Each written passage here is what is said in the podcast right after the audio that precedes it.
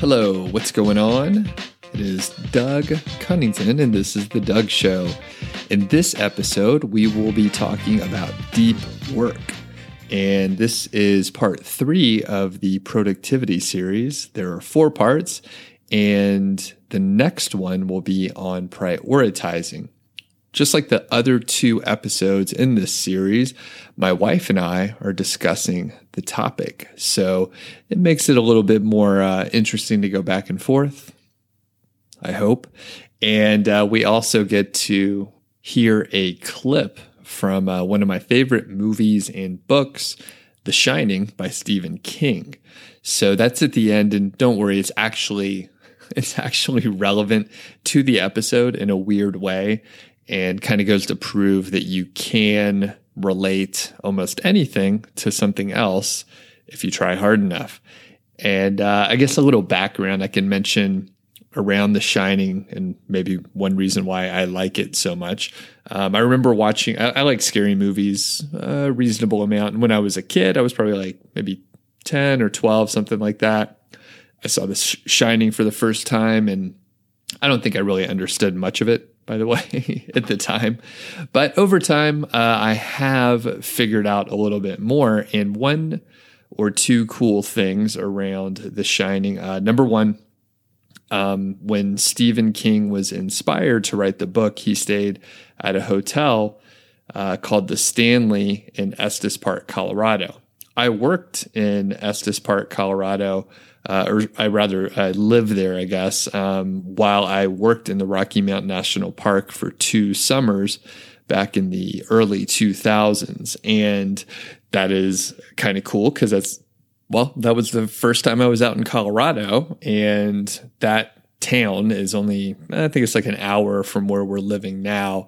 And just in general, that was sort of like my introduction to the Rocky Mountains, which I've now lived in this zone for a few years. So that's pretty cool. The Stanley Hotel is a it's a pretty nice hotel. They've been doing some upgrades and some cool stuff in the last couple years. But uh, even in the early 2000s, it it was interesting to uh, go check it out. They have, um, and I think I think it's like hundred years old, something like that. No, no. It was built in like uh, 1907. So it's a little bit older than that. But the point is, it's an old historic hotel, supposedly haunted, and Stephen King stayed at that hotel. Um, I think it was like a couple days or the week that they were closing up for the winter. Uh, I guess this would have been like in the early to mid 70s or so. And he and his wife stayed there and basically it was like them and the hotel staff that was getting it ready to like close up for the winter. So anyway, very cool like story. And then later on, um, like in the last few years, uh, I read The Shining, which is a you know Stephen King's books are kind of long at times, but uh, great book, and it's it's interesting because the movie uh, is, is pretty different from the book and they just have sort of a different path that they take. Um, so I don't want to reveal anything, even though the book and movie have been out for like you know 40 plus years. But anyway, if you're looking into it, uh, you should check it out. So I'm just rambling on and on at this point. So I'm just going to send it over to the discussion on deep work. We're talking about deep work today and focusing on stuff. Are you a good uh, focuser? You say I am. Am I? Think I? I think you're pretty good at it. I think you've actually said exceptional. you exceed expectations. Oh, fair enough. For uh, yeah, you're focusing, and I think um, the reason why I say that is I know that either when you're working or even if it's on a project at, at home where it does require like um, you know focus basically it looks like you're able to focus for a lot longer than most other people and like keep distractions out and i think it's it's gotten harder since we started working with uh, social media and then smartphones and the prevalence of email and all that stuff but i know that you could focus pretty well just from my observation thank you How about you? What? Well, hold on. What does deep work mean? What does that mean? Well, really, just focusing on some sort of a complex, uh, you know, thing for a while.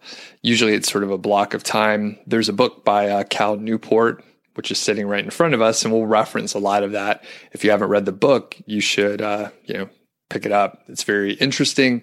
There's a lot of studies and data that help you you know, I guess believe that deep work is really important. And so that's sort of our loose working definition, you know, focusing on something that requires concentration for, you know, some period of time.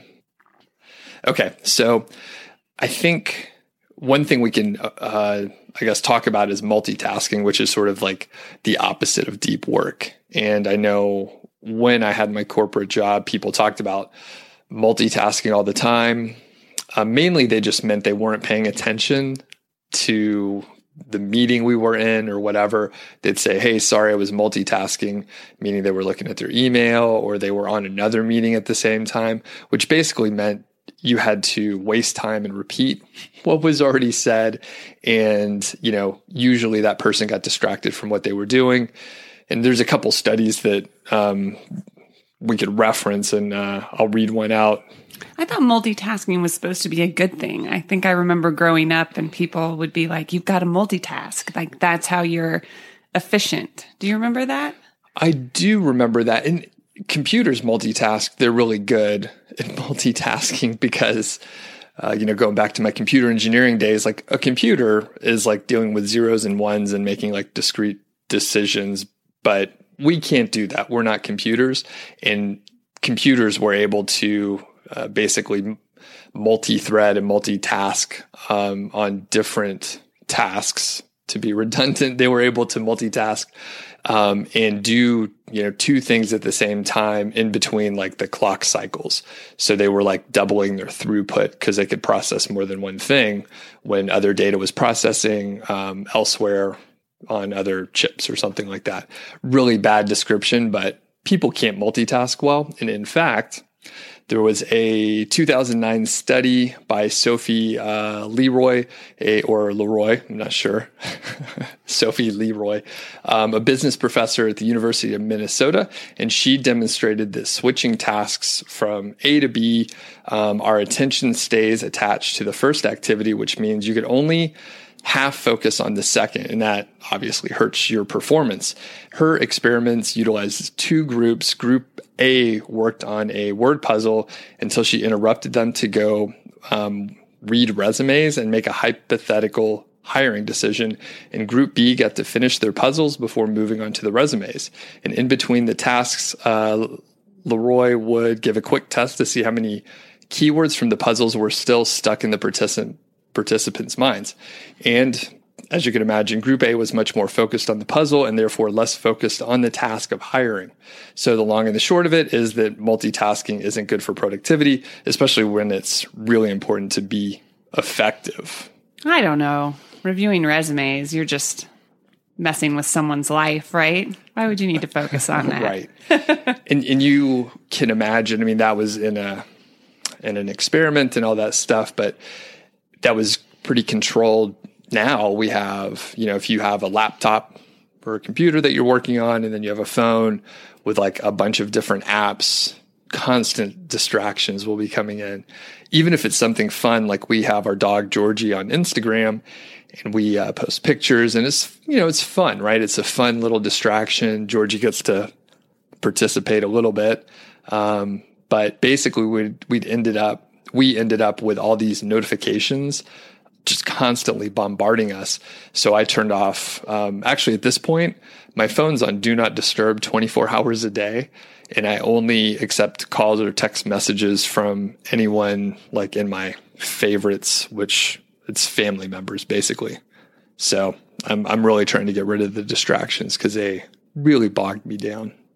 Yeah, I remember, um, I guess we'll get a little bit more into deep work and and what it is and how to do it. But um, I remember when I first started working, I I don't know. I think I was surprised at the hours that some of the executives kept and how they would stay until 6:30 or 7, stay later in the day, but as I progressed in my career, I, I figured out the secret of that. And um, actually, the reason they stay late is maybe not because they have too much work to do or um, because, you know, they necessarily want to, but that is the best time of the day to be productive because everyone else is gone and they don't have the distractions of, you know, their teams and the meetings and people like bombarding them all the time. And so, you know, when you are in one of those cycles of work, I have also often heard, you know, people I work with, they'll come in on the weekend and they're like, in three hours, I was able to get more work done than I did all week because they were able to have that focus time without the distractions of everything else. Yep, and I I kind of like the morning period um, versus the evening because in the evening, you know, some people would work later and could distract you, but uh, in the morning, usually it's like a ghost town. Now that sort of stuff has kind of gone away with like remote working and the time zones uh, sort of overlap. So I know while I, like towards the end of my like uh, corporate gig, I ended up you know, the day would start much earlier because there were, you know, other people in other time zones who were already up and then it would last longer, um, depending on where you were located because of that. But, but yeah, that's a great point. And, and actually it reminds me, there was a mentor of mine who, um, he had, he had a really rough stretch. He was working on uh, long projects and ended up, you know, working like, you know, 80, 100 hour weeks, is at least that's what he would say. And Elizabeth, you and I have talked like you really can't work that many hours in the day. You can't like really get anything done. He was really spending his time sending emails and on meetings that he would just sit on the phone in meetings just in case, like not actually doing anything productive. The point being, really, you can only do a few hours of like deep work. You have to do some other like lower intensity activities. Email is a good example. So what I we're getting kind of into the tactics a little bit, but we'll break it down more later. I mean, I will usually try and do a piece of like the quote deep work, maybe only a couple times a, a week, and then uh, later in the afternoon, that's when I'll do email, or at least I'll try my best to save the sort of activities that don't need a lot of concentration for later in the day. That way I could just more quickly get through those and save my brain power for for the earlier part of the day. All right. So if you're one of those people out there that thinks you might struggle with deep work and distractions, how do we do it, Doug? There are a couple uh, approaches that Cal Newport talks about in deep work, and we'll talk about those four. But the core of any of them is to like eliminate distractions. And there are some apps you could put on your laptop to like turn off internet access for however long you want. I think there's one called Freedom, and you could say, you know, I want 90 minutes of freedom and internet access turns off. Like there's not a way to turn it back on, I think. Um, unless yeah, you know what? I don't know how to get through it. But mm-hmm. the point is, it turns off internet access. And then if you're thinking, hey, what if I have to do research? Just take a note and you could look it up later. But the point is, you're disconnected and you won't get distracted.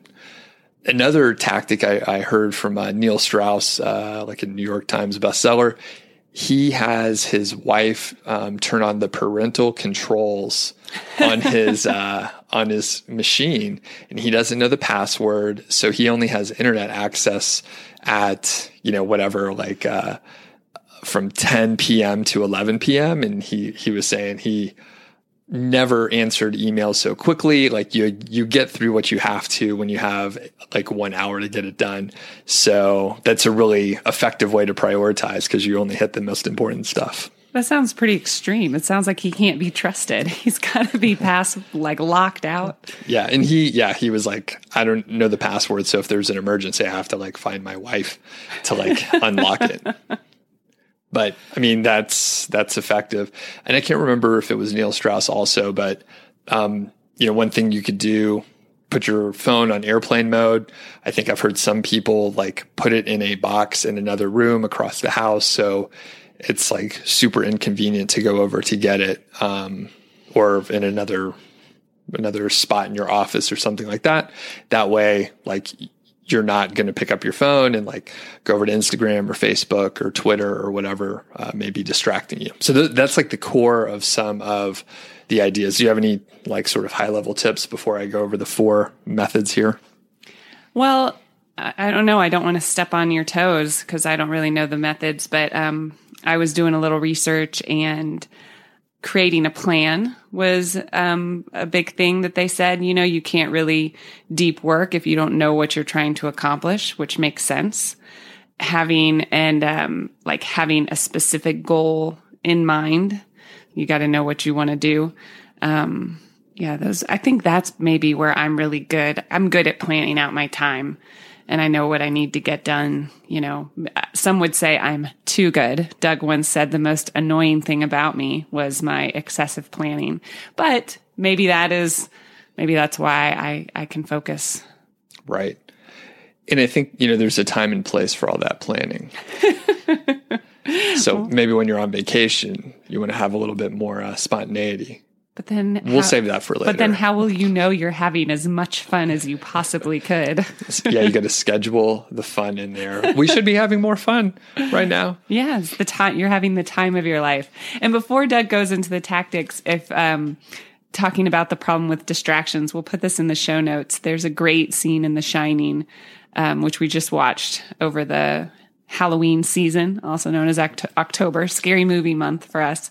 But there's a great scene in The Shining where Wendy comes in and dis- distracts Jack while he's trying to write, and um, it doesn't go very well. And he gives her a nice little speech about it. So, all right, let's get into the four ideas that Cal Newport lays out in Deep Work. Again, go check out the book if you want to get like all the uh, the details behind it. The first one he talks about is the monastic, monastic approach here. And that is like a monk, you could imagine. So you eliminate all distractions and you just kind of buckle down. Again, like Elizabeth said, for all of these, you, you need to know what you're working on. You can't just, um, uh, like eliminate all distractions and then try and do any of these and you, are still going to have trouble if you don't know what you're supposed to work on so do you we'll go through them all and then we'll sort of say like what we think we end up doing. So monastic is first. Uh, the second one is bimodal. So that idea is around clearly defining like a long period of time to do the work and then the rest is generally free and you can sort of like fill in with those lower intensity activities that don't require as much concentration. So you can kind of think of that as you know maybe you do one or two days a week where you're really focusing on like deep work and then the rest of the time is you know less structured. Number three is rhythmic and that is blocks of times maybe like 90 minutes at a time and then you take a break for a little while um, before you go back and do another 90 minute block. Of course 90 minute is arbitrary. You could pick however much time you want. Um, the other portion that's important is to like track it with a calendar so you know um, you're hitting you know whatever four days a week where you're doing these blocks for you know four hours a day or something like that to give you three hours of work. Last number four is the journalistic approach. And this one is like a uh, like a reporter right? A, a journalist they are on like tight time constraints. They work whenever they they can. And I've heard, I don't know if this is true, but like reporters and anyone working at a newspaper, you don't get writer's block because you have to write um, to get it to your editor so that you can publish on a deadline. So they're just used to having like being able to produce, and that's that's the word, right? They don't they don't really get writer's block because they don't have time to procrastinate. So those are the four um, what uh, approach do you think you have? I am the third. What was that again? Rhythmic. Yes, I'm a rhythmic deep worker because I find it to be kind of draining. Like if you actually really are focusing and concentrating um, on a task and giving it your full attention, I I get up and take breaks. So I definitely think, um, you know, I'll plan out my day and I'll be like, all right, I'm gonna, you know, try to get this done by 10 15 and then i'm going to take a break and take a little walk clear my head come back, maybe do some lower level tasks, and then like set up the next um, the next round of you know review or whatever I need to do for later that afternoon. Monastic.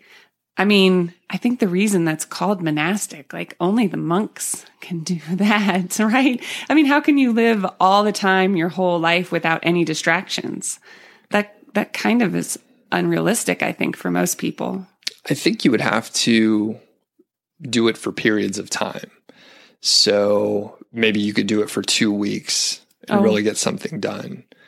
And for sense. example, um, Cal Newport, he's not on social media. He's like a CS um, at Georgetown. He's a CS professor at Georgetown, and you would think he'd be like high tech and like on social media a bunch, but he is not on social media. He got rid of it a while ago. And he gives a couple sort of extreme examples in the book of people who they don't have email. Like they're like, I'm not going to do email. And if you want to get in touch with me, you got to find another way.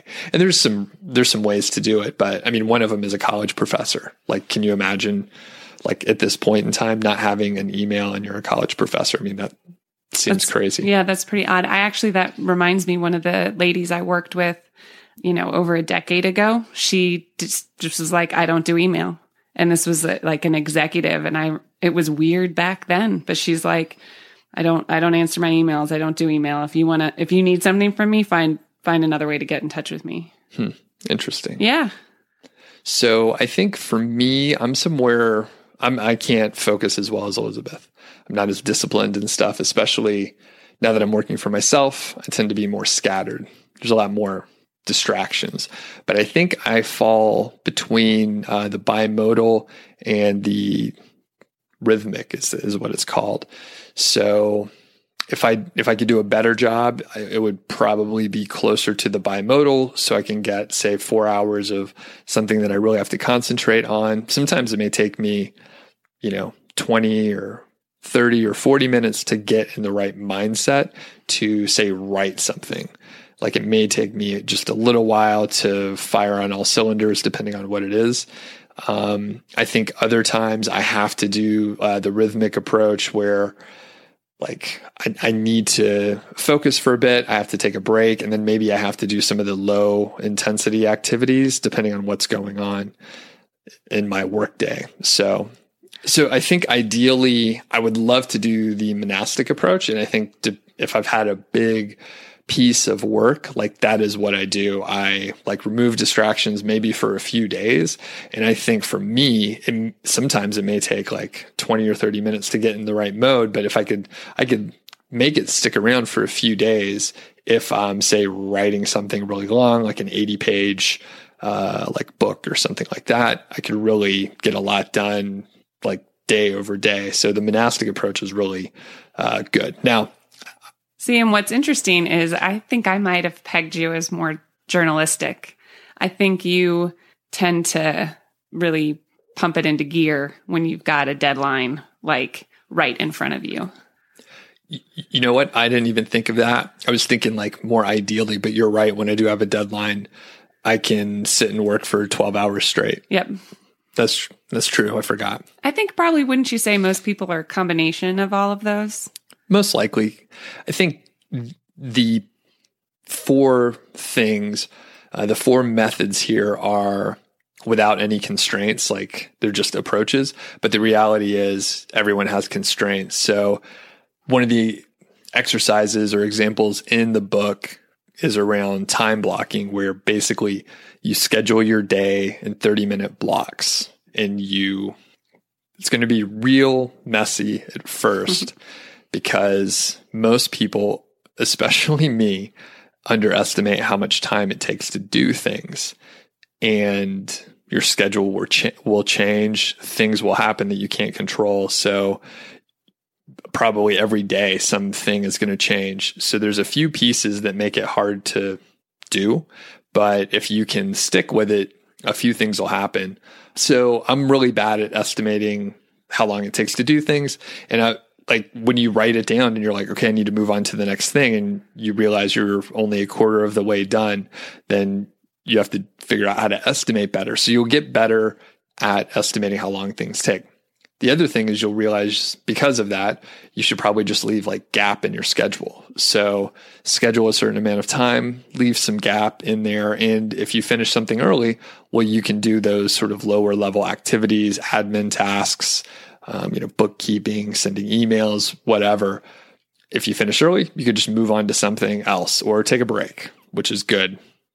In fact, in the book, it talks about being bored and like being able to work through ideas because you're bored because you're not constantly thinking trying to solve um, something so i saw that as well in my research and i i liked that tip i also liked it it was said something like scheduling time to think and i when i have had difficult problems that i'm working over that is something that i actually do well I literally will just go like sit outside somewhere and think. Or I think the example I found was take a walk and let your mind, you know, mull over that problem. And so, you know, in this day and age, maybe sometimes when we think about like deep work, you're sitting in front of a computer, either writing or, you know, analyzing the spreadsheet or doing something like that. Um, sometimes just thinking is actually the work. Yep. And you got to let your brain have time to solve those problems, especially, I mean, if it was an obvious solution, you probably would have thought of it already. So you'll have to uh, sort of mull over it and stuff. And the other thing with the scheduling and, and the fact that, you know, if you're time blocking your day in 30 minute increments, like it's going to change. So you just have to deal with it. And it's not a waste of time to schedule um, the time blocks. It's just if something changes, if someone is unavailable to meet when they said, then you'll probably just need to shuffle things around. And the way that uh, Cal Newport does it in the book, basically you get a sheet of paper, you put your initial schedule on the left side, and then if something changes, you could just reschedule it on the right side. So you just have to deal with it. And it's, like I said, not a waste of time to schedule it. It's just um, going through the exercise helps you in various ways and helps you uh, get the work done. So, something else I found when I was researching about this time blocking, I don't know what I thought about this, but they called it the 20% less rule. Does he talk about that? Not that I recall. So, it's it's like if you think you're going to need an hour to do something, schedule 20% less time. So, schedule 48 minutes. Um, that was some quick math in my head there. I believe it's correct, but schedule 20% less and then that will like kick you into deep work and working harder because you know you thought it was going to take an hour, but you're only giving yourself 48 minutes. I don't know how I felt about that. Right. I, I like the idea of uh, it's like Parkinson's law or something like that, where you're like the work will expand to the amount of time or contract to the amount of time that you have. But if you're like me, and you like chronically underestimate stuff, yeah. well, then my whole schedule would be fucked because then I would underestimate it and then I wouldn't have enough time. but I liked it said adding a sense of urgency to the task is like doing interval training for your mind. Nice. Interval training for the mind. Yes. I don't know. I, I yeah. this is a new concept to me, but I thought that was like maybe once you feel better about your estimating, it's sort of like that horrible product I told you about for the shower. Um, this is the worst product ever. So it's like a timer for your shower and it starts out at like 10 minutes and then slowly, like, so you get out of the shower when the light turns red or something like that. And then slowly over time, it'll cut like 15 seconds off your shower. And so, you know, then you're taking five minute showers. I'm like, that's the worst.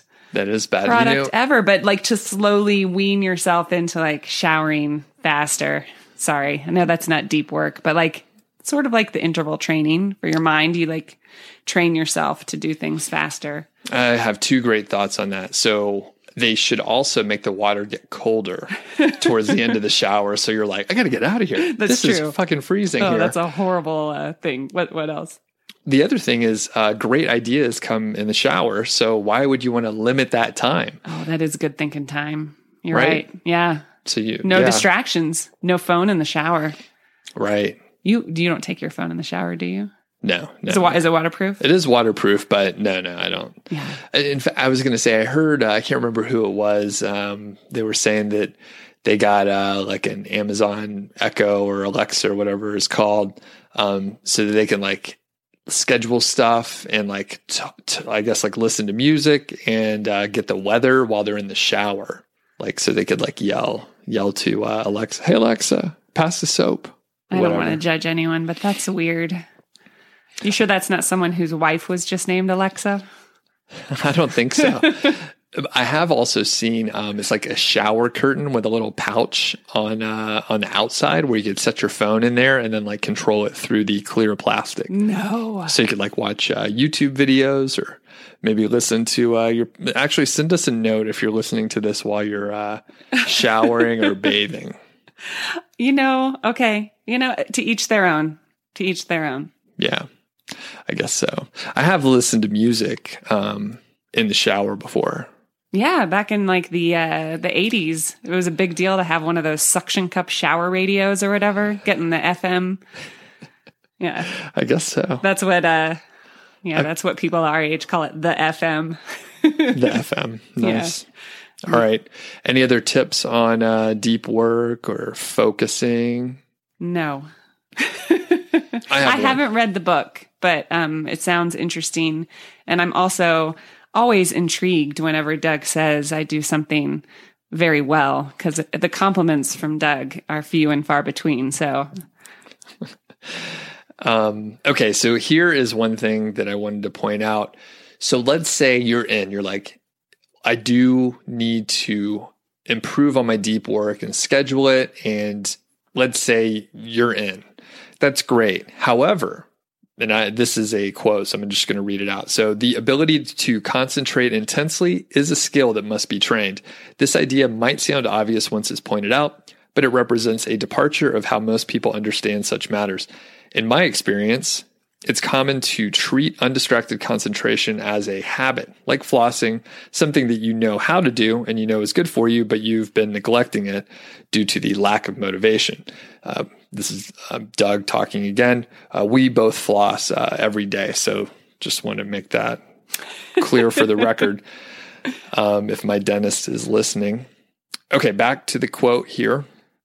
This mindset is appealing because it implies you can transform your working life from a distract or from distracted to focused overnight if you can simply muster the motivation. But that understanding ignores the difficulty of focus and the hours of practice necessary to strengthen your mental muscle. The creative insights, uh, blah, blah, blah. So basically, you can't just flip a switch and say, Hey, I'm going to start concentrating for four hours a day if you're used to only doing two hours a day. And I think this perhaps um, is where you and I can excel. Like I said, I can literally sit down. I can't do it every day, but I can sit down and work for many hours straight, taking a few breaks and you can try and talk to me, right? I think you have tried to walk in in my office while I'm working. and you'll come in here and you'll ask me a question and I just don't talk. And I've done the same to you where you're doing something and I'll come up and just try and ask you something. And it's like you're not even uh, like you're in another world. It's like we've shut out like external distractions. And I think for me, I mean, I, I had to do a lot of uh, deep work in college and I, I, don't know if you had to do a, a, ton of that. I think I had to work harder um, in college because my brain's smaller than Elizabeth's. okay, so I actually, as you brought that up, I was thinking I do have one tip. If you're going to try and do deep work at home or somewhere where other people are around, spouses, kids, whatever, it'd be good to communicate that to them and come up with some sort of plan. Because, as Doug said, I will come in and talk to him. And I have gotten some rather terse replies a few times.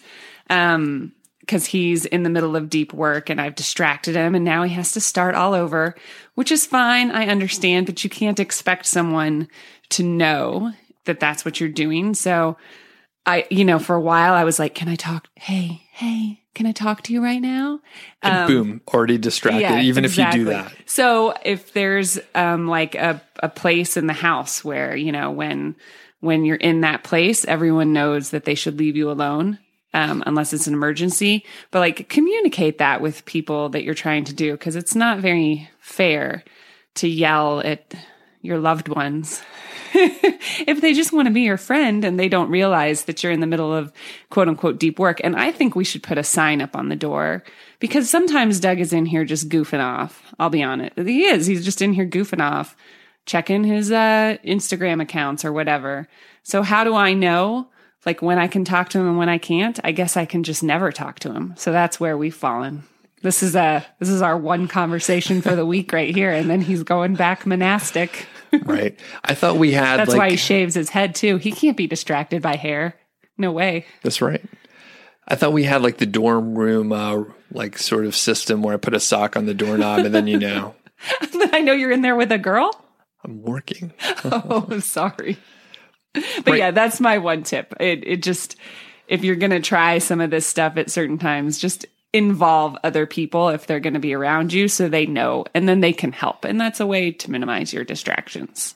All right. So, just a quick recap. So, you can try and time block uh, your schedule. Like I said, it's going to be rough. It's going to be sloppy. You're going to make mistakes. But if you power through it, you'll get better. That too is a skill. The other thing is, uh, you know, set yourself up for success by limiting distractions.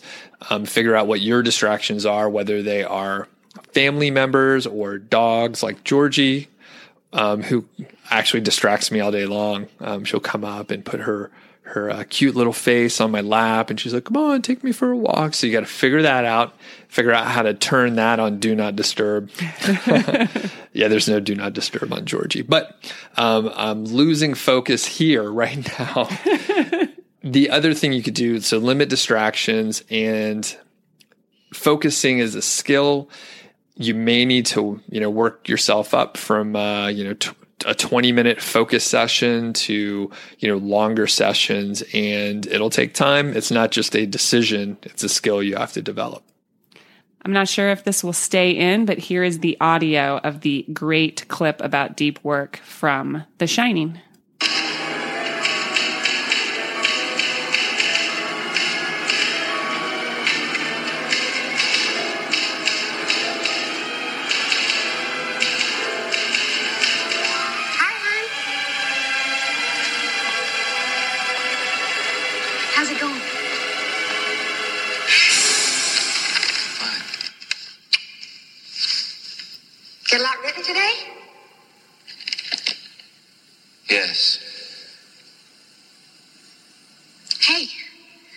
forecast said it's going to snow tonight.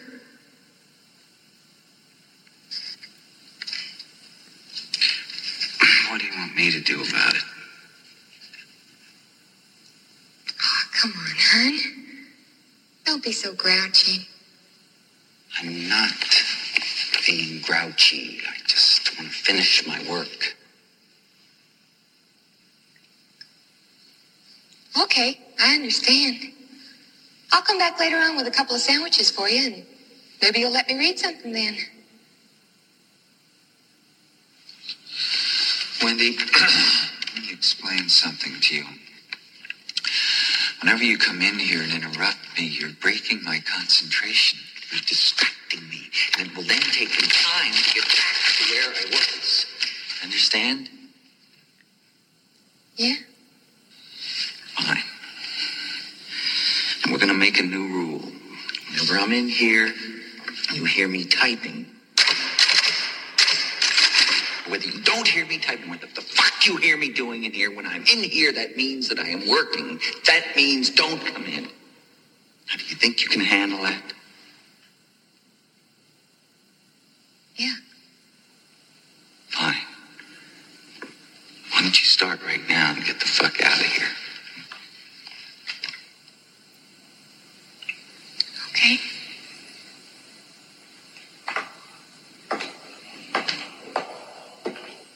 That was Jack Torrance, the original deep worker there.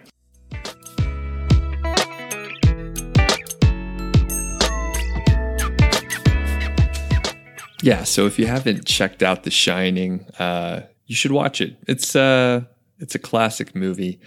And um, funny thing is, that's not like a. Uh, it's not supposed to be like a funny scene or anything. In fact, m- most of the movie is pretty dramatic and it's a bit of a thriller, you know, a psychological thriller. But it now that I'm like stepping back and, and thinking how hilarious we thought that clip was in relation to deep work, um, it makes me wonder about myself because, uh, you know, he's going crazy there. But anyway, it's a fine movie and little known fact. Actually, it's maybe it's uh, more well known than than I realized. But uh, another classic movie was partially filmed in the Stanley Hotel, which I mentioned before, out of Estes Park, Colorado, and that is the uh, actually another one of my favorite movies, uh, the classic movie with Jim Carrey, Dumb and Dumber. It's uh, Jim Carrey and what was the other guy? Uh, not Jeff Bridges. Is that is that who it was? I'll have to check on that. Uh, I want to make sure I get it right here. It was Jeff Daniels. Jeff Bridges is the dude from uh, The Big Lebowski. So anyway, Dumb and Dumber, another one of my just favorite movies, and they filmed um, like the the external hotel shot. Um, that is the Stanley Hotel, and I imagine some people are going to Google and check out the Stanley. Um, yeah, you'll be able to recognize it right away. And they also filmed um, like the bar scene inside the little restaurant and bar, which turns out is an excellent, super awesome whiskey bar. Very, uh, uh, very huge selection. And I mean, there's there's whiskeys that, that you probably wouldn't have heard of unless you're you know really into it, which I'm not necessarily, but I can enjoy some uh, you know dark liquor. So anyway, back to uh, deep work a little bit. And when you, I guess, when you put all of the things together that we've talked about in uh, the productivity parts one and two, and then today, a lot of it is like sitting down, doing the work that you you're supposed to do, and not getting distracted by all the things that can distract you whether it's you know things that you bring upon yourself with social media, or maybe you have your phone next to you and it's constantly buzzing and notifications are popping up, which at this point in time, I've basically turned off like all notifications. I don't accept phone calls basically unless you're on my favorites list. So not even not even if you're in my phone book, but I only accept it if it's like an immediate family member. And if you don't leave a message, then I end up blocking your number. There's so many like robocalls out there. But the point is I've sort of I've realized like how susceptible I am to, you know, being distracted. And like I said, your phone is just it's so hard because it's, it's critical. You know, it's critical in a lot of ways, and I use it as a tool and as a productivity device. Um, but at the same time, double edged sword. I mean, because of all those capabilities, it's like you're hyper connected. So, yeah, if you could limit distractions, usually you're going to be better off. You're going to be able to get more things done. And generally, you know, without those distractions, um, it may take a couple days to to sort of detox, but you end up like feeling just calmer and less stressed. And I've definitely felt that. You know, part of uh, I listen to a ton of podcasts, right? Um, I go through spells, and sometimes uh, I listen to um, you know, three, four podcasts in a day, depending on, you know, what I have going on that day. And then it may go a stretch a week or two, you know, once I get sort of overloaded and I'm like, you know what, I need some time to think. Today was a day like that. And I actually walked Georgie uh, this morning for about an hour, didn't have any headphones on. Um, and we just walked outside because it was nice, you know. Um, and other days I may be listening to an audio book, and I'm just this is just stream of consciousness going on right now. But um, podcasts are great. I'm glad you're listening right now. However, uh, I also highly encourage you to check out audiobooks because they are a little bit more polished, as you can imagine, and they all the content has gone through a you know pretty rigid editing process. So it's a little bit more refined. So I believe, not 100% of the time, but I believe most of the time, if you listen to an audiobook, you're going to have like higher quality information um, going into your brain versus, you know, podcasts, you may have someone like me who is, uh, you know, hopped up on caffeine, rambling about something that may or may not be related. And in fact, right now, I don't even know how I'm going to end this sentence. So with an audiobook, the, uh, the narrator, they know how they're going to end the sentence because they've gone through all that long editing process. So I think maybe that is a signal for the end of the show.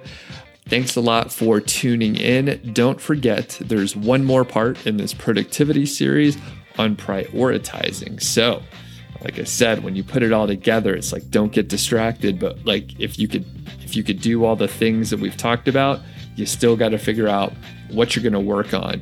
What is the highest priority thing? Because if you don't, you could still end up uh, not where you want to be. So, we will catch you next time.